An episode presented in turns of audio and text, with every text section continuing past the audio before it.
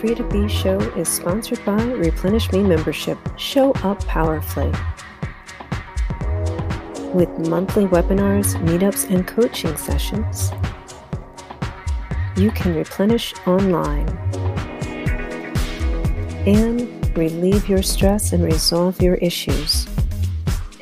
Whether you are trying to recharge your entire staff or just seeking a community of support. Empower yourself today with the Replenish Me membership. And now for tonight's show.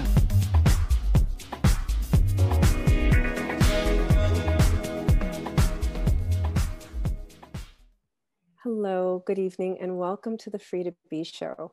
On the Free to Be Show, we interview dynamic individuals who have freed themselves from something and now they're showing up powerfully in the world. Tonight, it's my honor and pleasure to introduce a really dear friend of mine. And although he gave me his bio, I'm not going to really read from it.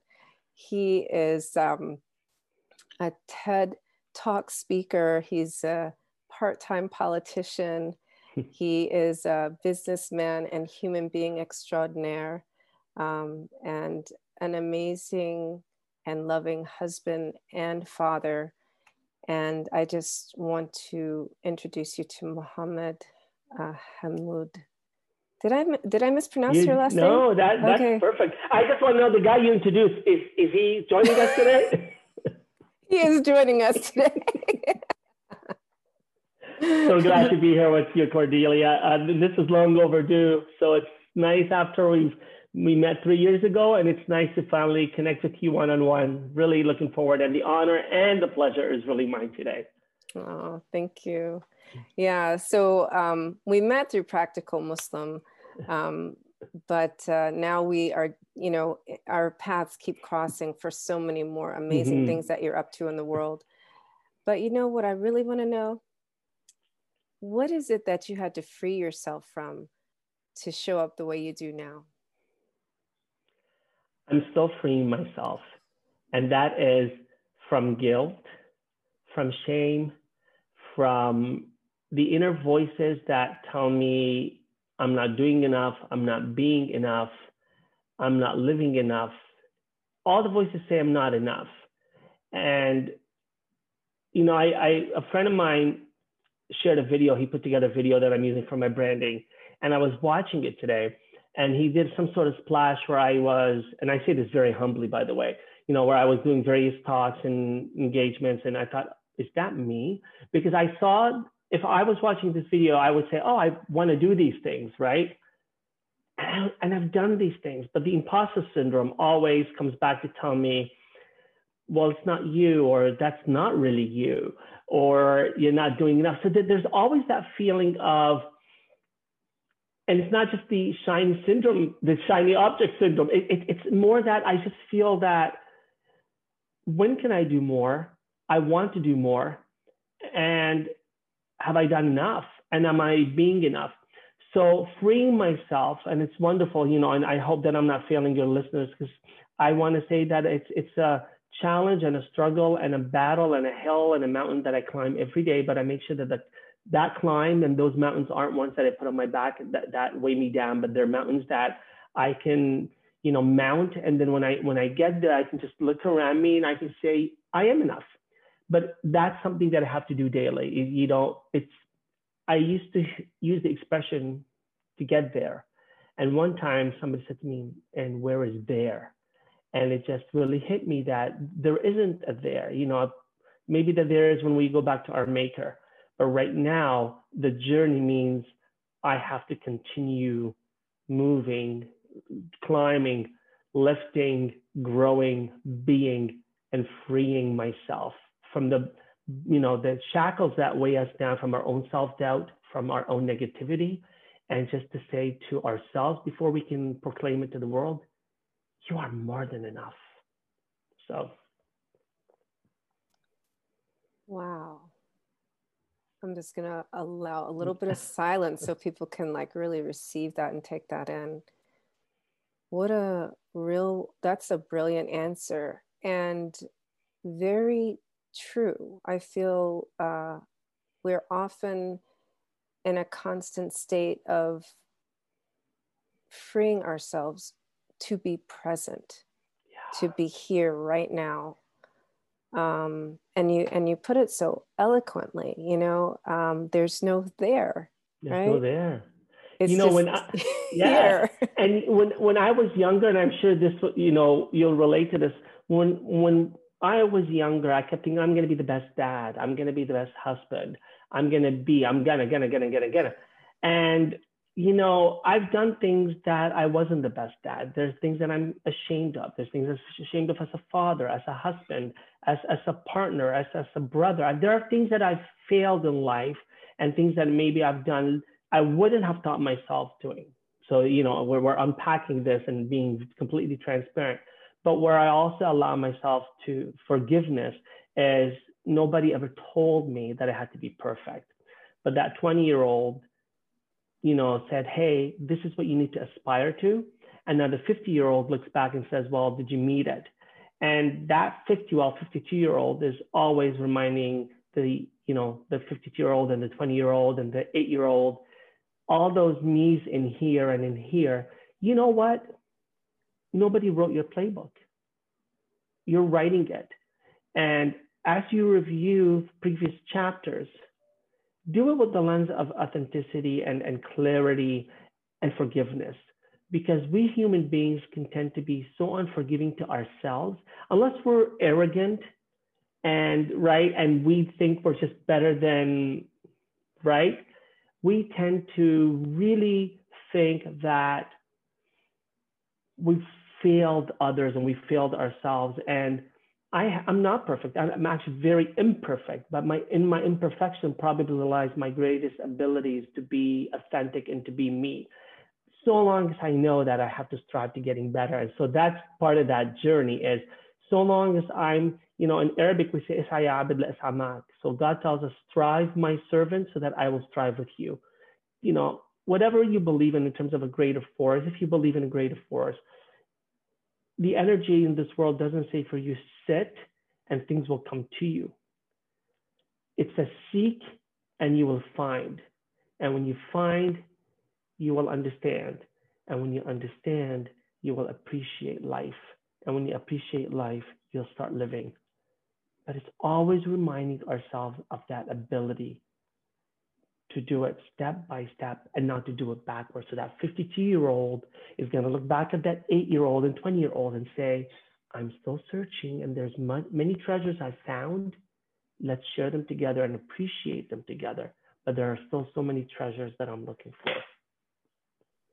You bring up really like two great concepts, right? A lot of people talk about the work with the inner child and the shadow work and stuff like that. And so you are very present with your child self, your young adult self, and your more mature self. And at the same time, as far as your shadow goes, you are um, living life with grace. And as you so, again, well said it, self forgiveness. And I know, like, people of faith have a tendency to talk about forgiveness, but it's an outward kind of thing right? And i i love that. I love it when i meet someone that believes in self forgiveness because that was one of the things i had to come to when i was talking to my 19 year old self in my case.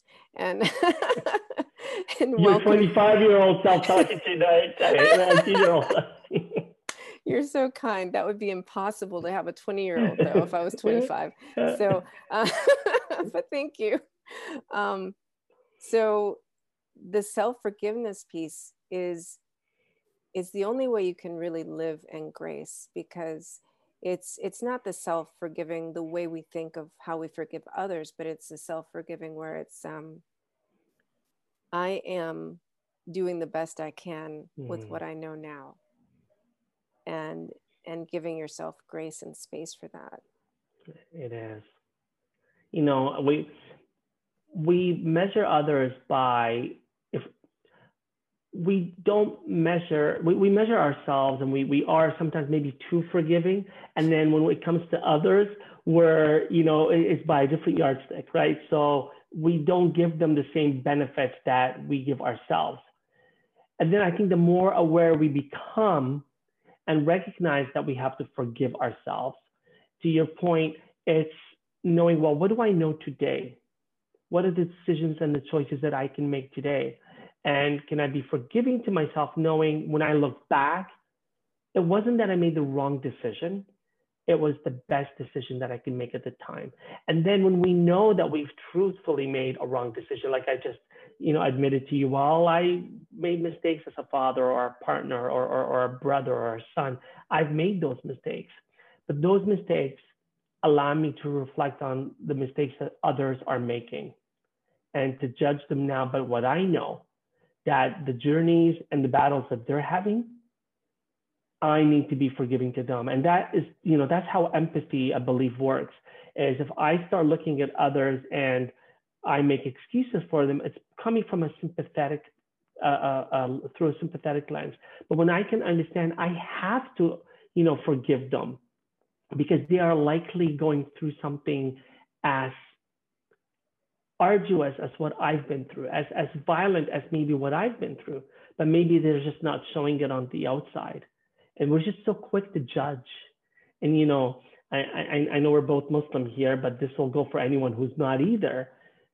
If God wanted to put us on this earth to judge, we'd all have full-time amazing jobs. Just, you know, we, would be busy all the time.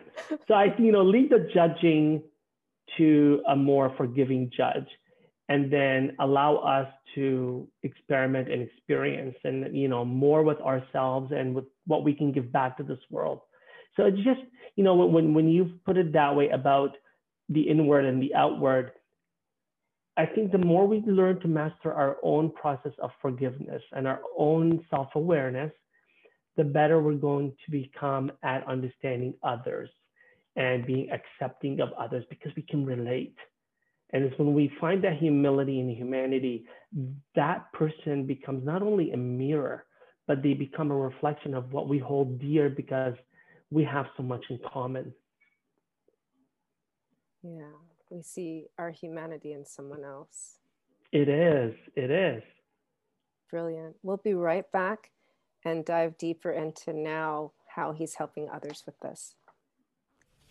Replenish me when I say that, what comes up for you? And when's the last time that you've done that? And where do you feel that in your body? Well, this is my invitation to you to explore the four steps of my Replenish Me program, where women learn how to release, restructure, refresh, and rebirth, showing up in the world being true to yourself. Only choosing words that honor your values and only allowing behaviors and people in your life who do the same. Connect with me by reaching out at bit.ly forward slash replenish with love and explore replenish me. And now for tonight's show. And so we're back. So, Mohamed, that was brilliant. And now I know that, you know, the work that you're doing in the world has, it, it must have been built out of your own journey of self awareness. So, how are you showing others how to be more self aware and use their emotional intelligence?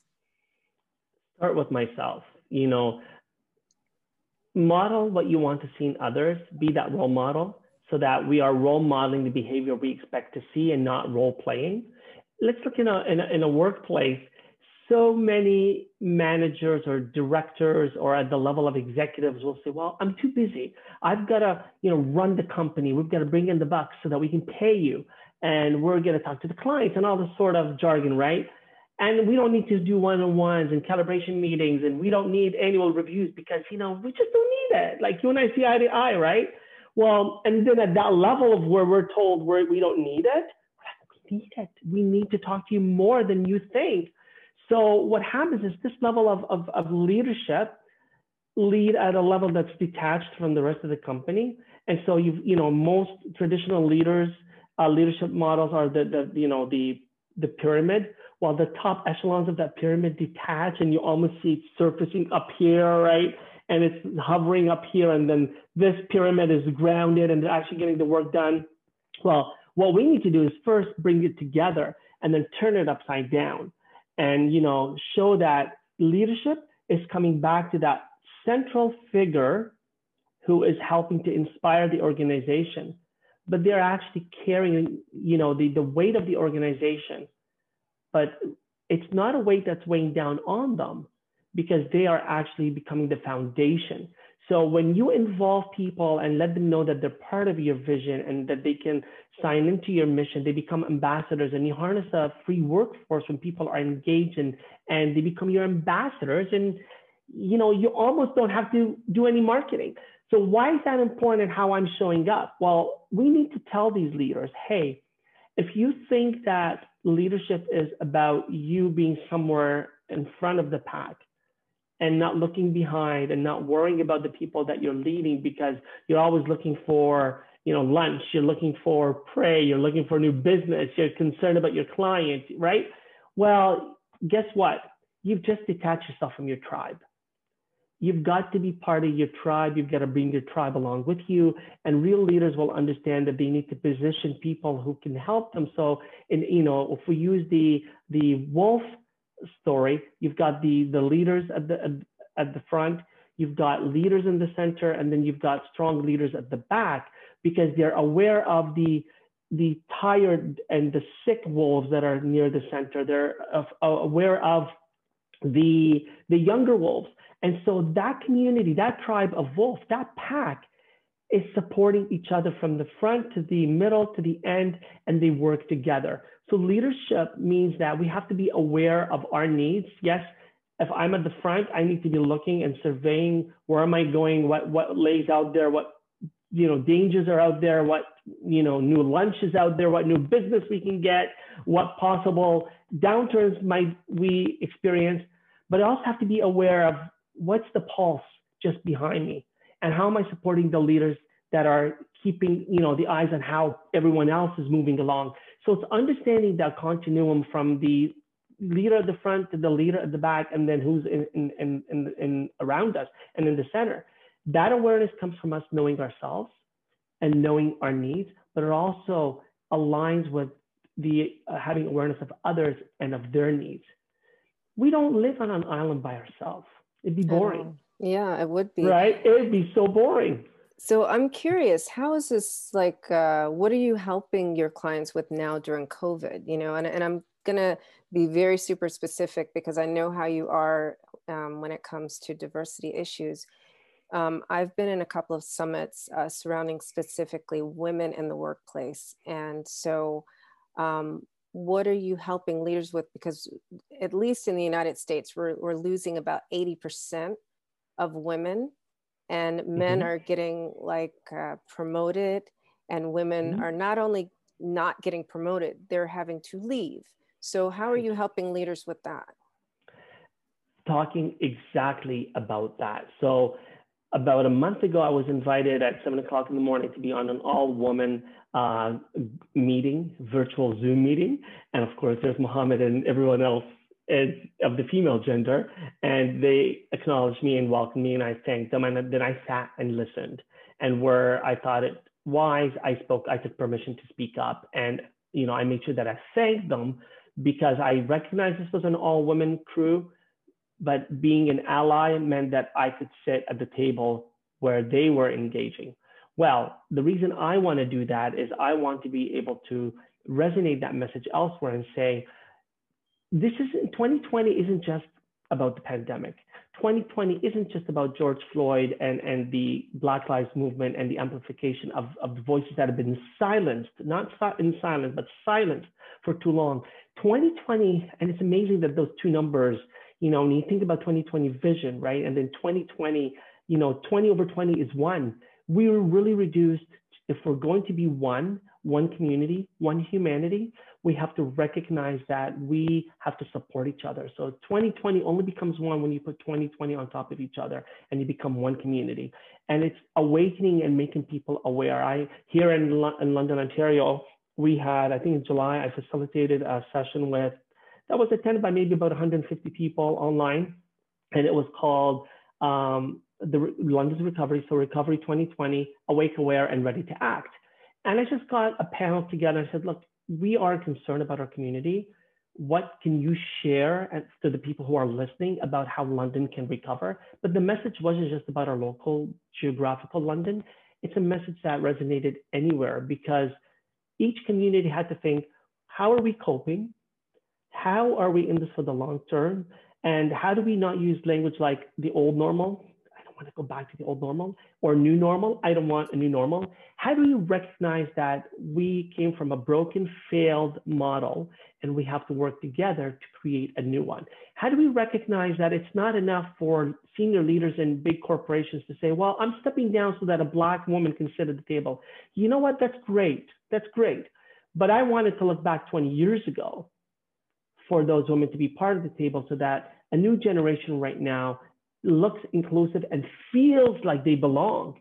So diversity is a fact, inclusion is a choice, and working together so that people feel they belong means that there's an intentional strategy where we're not just token moving out and bringing in, but we're allowing those voices to feel included and to be part of the discussion. And we're not giving them permission, but we're stepping back and listening. So these are the conversations that I've had on podcasts, the conversations that I have with one-on-one coaching with leaders who say, well, how can I do this better? I say, well, start by recognizing that the Black Lives Movement isn't about reading a book. It's not about education. It's about what you can take away from that and act. And it's about reflecting and not shaming yourself because you're part of a generation or, or a demographic that has failed the larger community but recognizing that because we are here together, then I need to do differently. So it's that awareness that comes with action and responsibility, and then holding ourselves accountable to do things differently. And by different, I'm talking about better and how do we measure it. We don't want to be here in two years. You know, I don't know about where you are, if things kind of lack relaxed during the summer because the weather was nicer and we forgot our masks. We were going out. I was going to the beach. You know, we were enjoying life and COVID was in the background. But now with the colder weather and, you know, wave two and more deaths and more lockdowns, this is a reminder that we're not done and we're likely not going to be done for a while. So we really have to try hard as we're building this new reality to be more intentional about what it looks like in two years, in 20 years, so that our children and their children are not saying, we screwed up. Yeah, you bring up so many good points there. I mean, uh, just broadly, people are always saying DEI, right? Diversity, equity, and inclusion. But there, I was recently also in a summit that had it was called Debbie, right? Belonging. Mm that yeah. right that i would have to say the b could also be bridge right mm. because that's the thing that's missing because you always say that diversity is a fact inclusion is a choice but then there's the belonging belonging piece, right part yeah. and that's super important and we don't have a choice anymore but to be mirror uh, really truly see uh, the humanity of each other right. in each other and leaders have a choice in every interaction even they can practice in their personal life is what i'm hearing you say right um, to be an ally you know you you don't just go to the store and and um, look the other way and you know or scroll on your phone while you're in line you can actually see what's happening right you can see the the uh, black teenage boys being harassed by the security right. and say something and be an ally you can see the you know the mothers struggling and you know I don't know, that might be more of a touchy issue if you're a man, well, but you know what but, I mean? But, but still. The reality, it should right. be touchy, right? yeah.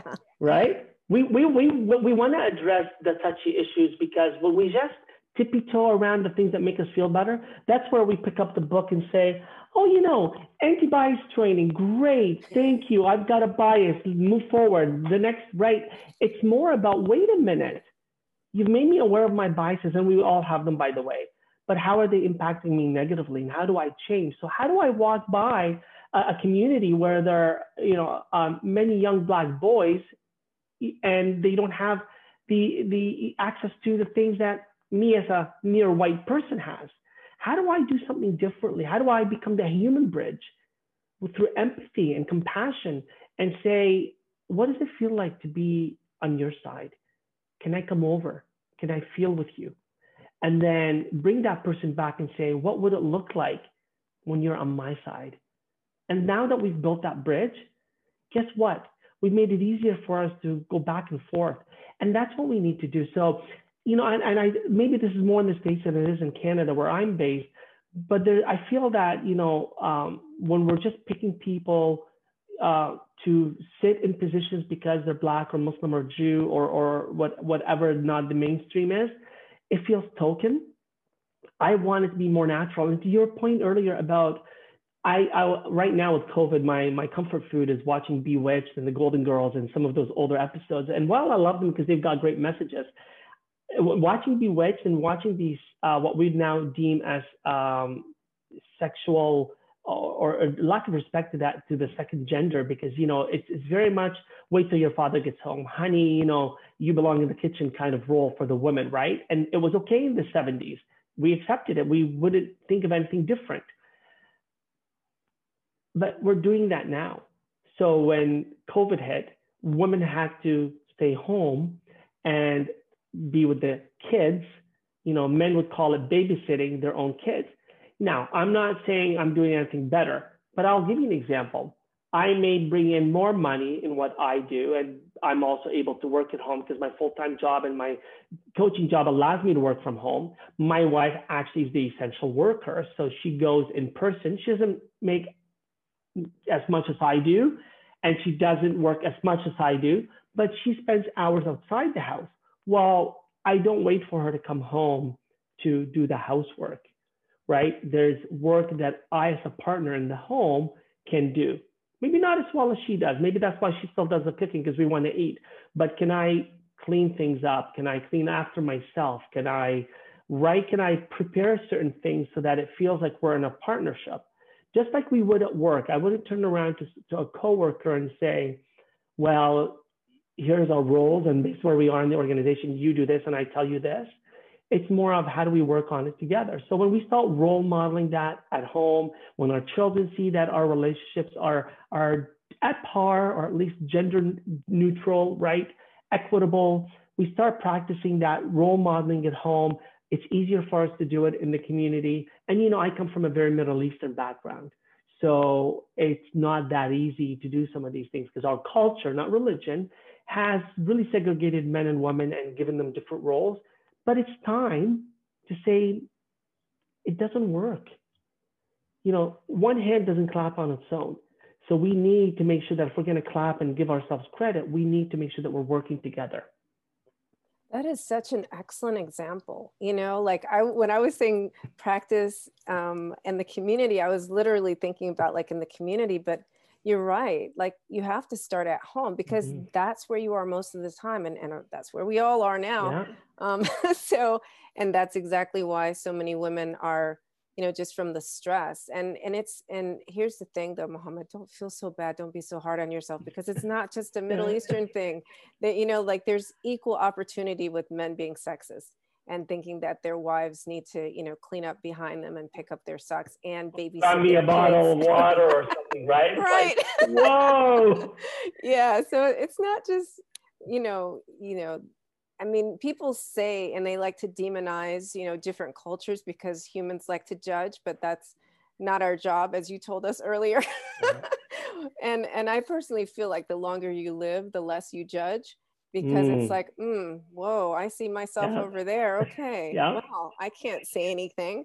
Um, but yeah, this is this is a really good point. If we're not human with our partners and with our children, right? Because then there's the inequity, and we have so many generations now in the workforce, right?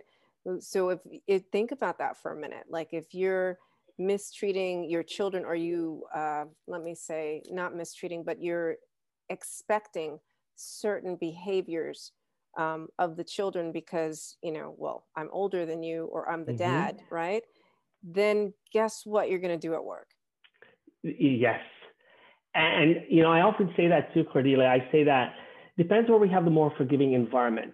If you know i, I could have been fired from home mm, so long ago. I could have gotten my pink slip right? And i probably should have right? I don't i take a lot more i'm a lot more careful at work because i realize oh wait a minute if i screw up once, twice, maybe they'll let me get away from it. But the third or fourth time, I'm gone. But we take that freedom and liberality at home that, hey, it's okay, but you know, we shouldn't. And sometimes our children are a great reminder. So my 14, soon to be 14 year old boy said to me the other day, I'm not a kid anymore. And the way you talk to me and, you know, you're not trusting me and you talk about transparency. And I'm looking at him and listening to him. And I said, okay, so how can we do things differently? And he said, well, you know, and the example was that he wants to take his phone to bed and keep it there all night. I said, yeah, but you're on it all the time. And he said, well, this is what I'm doing. I'm listening to music. I promise I'll turn it off. And you got to trust me. I said, but I don't. And he goes, well, then you got to. And I said, okay, but then you've got to keep up your end of the bargain because your older brother and sister, they had their phones on the mantle at nine o'clock and I disabled the, the, you know, I would put on an app that disables everything for them. You want your phone 24 seven, you need to be responsible. And by the way, do you know why? It's because I care. It's because it's not safe. It's because I'm looking out for you. But I allowed that conversation because as a parent or as a leader in, in, in the workplace, we think we know more but we don't tell the little things in between. We just give the message, we don't role model it, and we expect people do as I tell you. What he was saying is, do as you're saying. Mm-hmm. I'm walking around with my phone 24 7, and you know, I say, well, I'm not, I'm working right? So I need to role model that behavior. And I listened to him. And then a couple days after that, my wife and I were talking. I said, you know, he really shocked me. She goes, why? I said, well, he's not a kid anymore.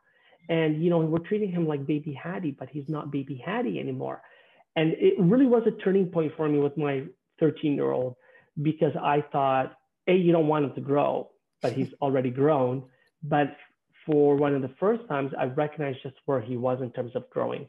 Well, that came through listening. So whether it's my 13 year old boy, whether it's my partner, whether it's somebody at work, all we have to do is just, you know, somebody recently told me, listen and silent have the same letters. Mm, they do. Right. And God gave us two of these, one of these, which is hard for Mohamed to remember. So it's a matter of listening because when we listen, we learn and we inevitably start to love and lead by compassion when we learn. And then we lead more authentically and allow others. And you know this is where I, I those weren't just those four L's that I just threw out they weren't just out of the blue. I, I, I have a formula about you know four D's and four L's how we grow our self-awareness through diagnosis developing a plan determining the, the, the steps and then doing it. And when it comes to developing awareness of others. It's you'll listen, you'll learn, you, you inevitably learn to love, and then you lead. And so it has to make sense. If it doesn't make sense, go back to the drawing board. Wow, that's just brilliant. It's it's so you're so much your own brand and your own message that you are that's what makes you so self-aware and and I'm sure that's you know it translates very seamlessly when you work with your clients. So what what changes have you seen them make um, with their within their organizations? It is the awareness. And, and it is more of you know we use terms like we're stronger together but we only know the god forbid do you remember when you've been sick? Do you know that that nearness that you felt to your frailty and to your um, vulnerability, right? So when we're sick, all of a sudden, you know, or if we've had a near death experience, we think, oh, life is just so important. Like I've had two operations, and then when I came out, I was thinking this, thank you, I love you, you're so nice, right? And the closer we are to death, the more we can remember death the more we have an awareness of our finite existence on this earth, the more that we're aware that there's something bigger and more. And I'm here, I'm not talking God, I'm just talking about our temporal existence here. the more we're aware of that, the more we value doing the right thing and doing the thing right. Because then when we're having those questions, we look for authentic answers and we're not afraid to ask the questions. So, what it means we have to do better is really lead by example. And right now, because we're in a pandemic, we're seeing death all around us. We're seeing our vulnerability and our frailty. And we need to recognize that I may not be here tomorrow. I may not be here later today. So, how do I really go to what you said at the beginning? How can I be present? How can I truly say that 52 year old man? It's good that you can remember what your eight year old and 20 year old self did, but your 52 year old self needs you. Now, your 53 year old self. Today, I need you. Today, you need to feel that you're enough, that you make a difference, that you help, that you bring value. And you may only be a speck on the continuum of this existence, but you matter because you have the entire universe in your heart, and the divine can live in your heart where the divine cannot fit within the rest of the universe itself. So, elevating ourselves to that level of greatness, but shrinking in humility will allow us to truly know the value that we can bring to others and to ourselves. Wow, that's truly brilliant. I, I hate to say anything actually after that. I just want to leave no. that there. Um, and, and actually, I think I will. And we're going to come back and I'm going to let you pull out the golden nuggets from our conversation. We'll be right back.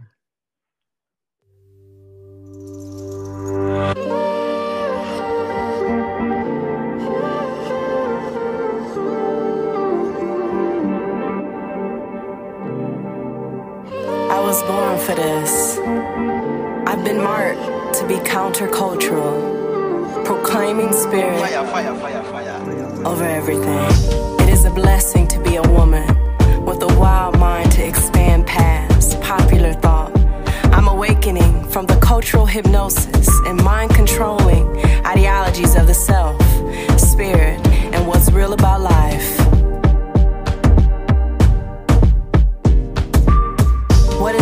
Authentic thing I can do right now? Every choice I make belongs to me and no one else. I was made on purpose. I will astonish this mean version of the world with my softness. I am a woman of alchemy. So we're back.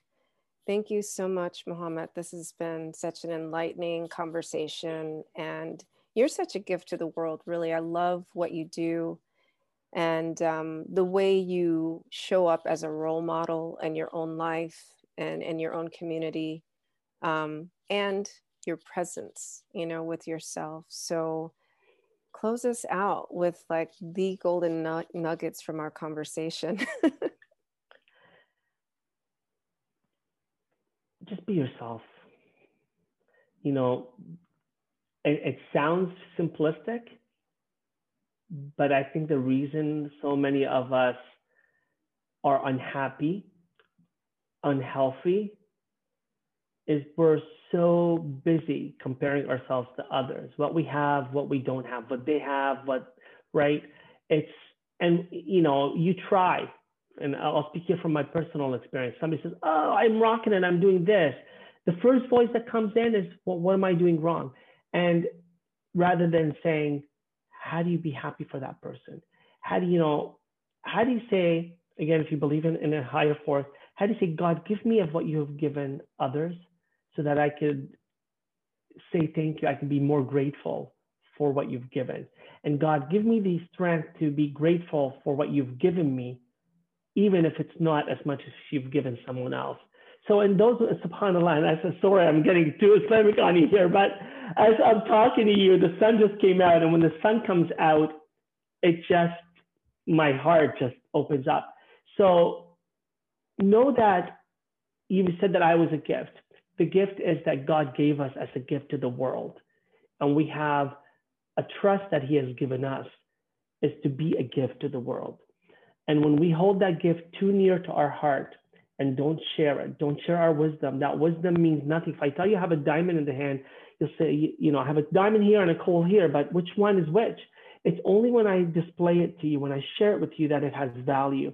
So if I have any knowledge and wisdom, it only makes a difference when I share it with you, when I teach you, when I mentor you, when I coach you, when I pass on my knowledge. If the knowledge that we have doesn't pass from generation to generation through books, through actions, through seeing me role modeling it, then you know what life have I lived?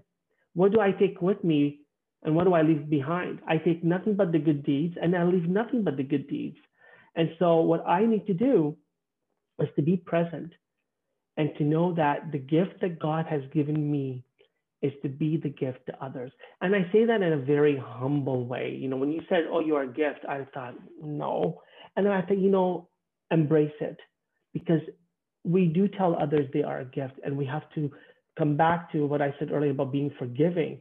Part of that forgiveness is loving yourself and saying, I am a gift, an imperfect gift, but it's a gift that I give back to the world. And I say, accept me for how I look, for who I am, for all my imperfections, and for all my desire to be better. And it's when we can become that gift to others, when we connect with others, when we let others know they are a value to us, they make a difference, that we want to be part of their journey, part of the story. I want to go with you and speak with you. And you and I know, like I, you know, and I go back three years when I connected with you with Practical Muslim, and I was saying, let's talk. And you said, what's your platform all about? And I said, it's to make the world a better place, to make us better integrated into the communities where we live. And that story hasn't changed in what I do today. I want to continue to give back to the community, whatever role I have, whether it's in coaching or in politics or in, in fathering, parenting, or in partnering, whatever it is, if I can show up and be wholly present today and wholly in whole, but also wholly as in divine, then I can be the complete reflection of the divine on earth. And I think that's all that we are meant to be. And when we are a divine reflection, then we just do good. And when we make a mistake, we're forgiving and we know that we have to do better. Brilliant. Thank you. Thank you so much for being here and for sharing that. Um, for our viewers and listeners, I just want to invite you to receive the messages that Mohamed has shared with us today. And as you reflect on what he said and what he shared, benefit from it for yourself and give this as a gift to someone else because sharing is loving. And so share this with another heart and another soul. Thank you and good night. Yeah. Thank you.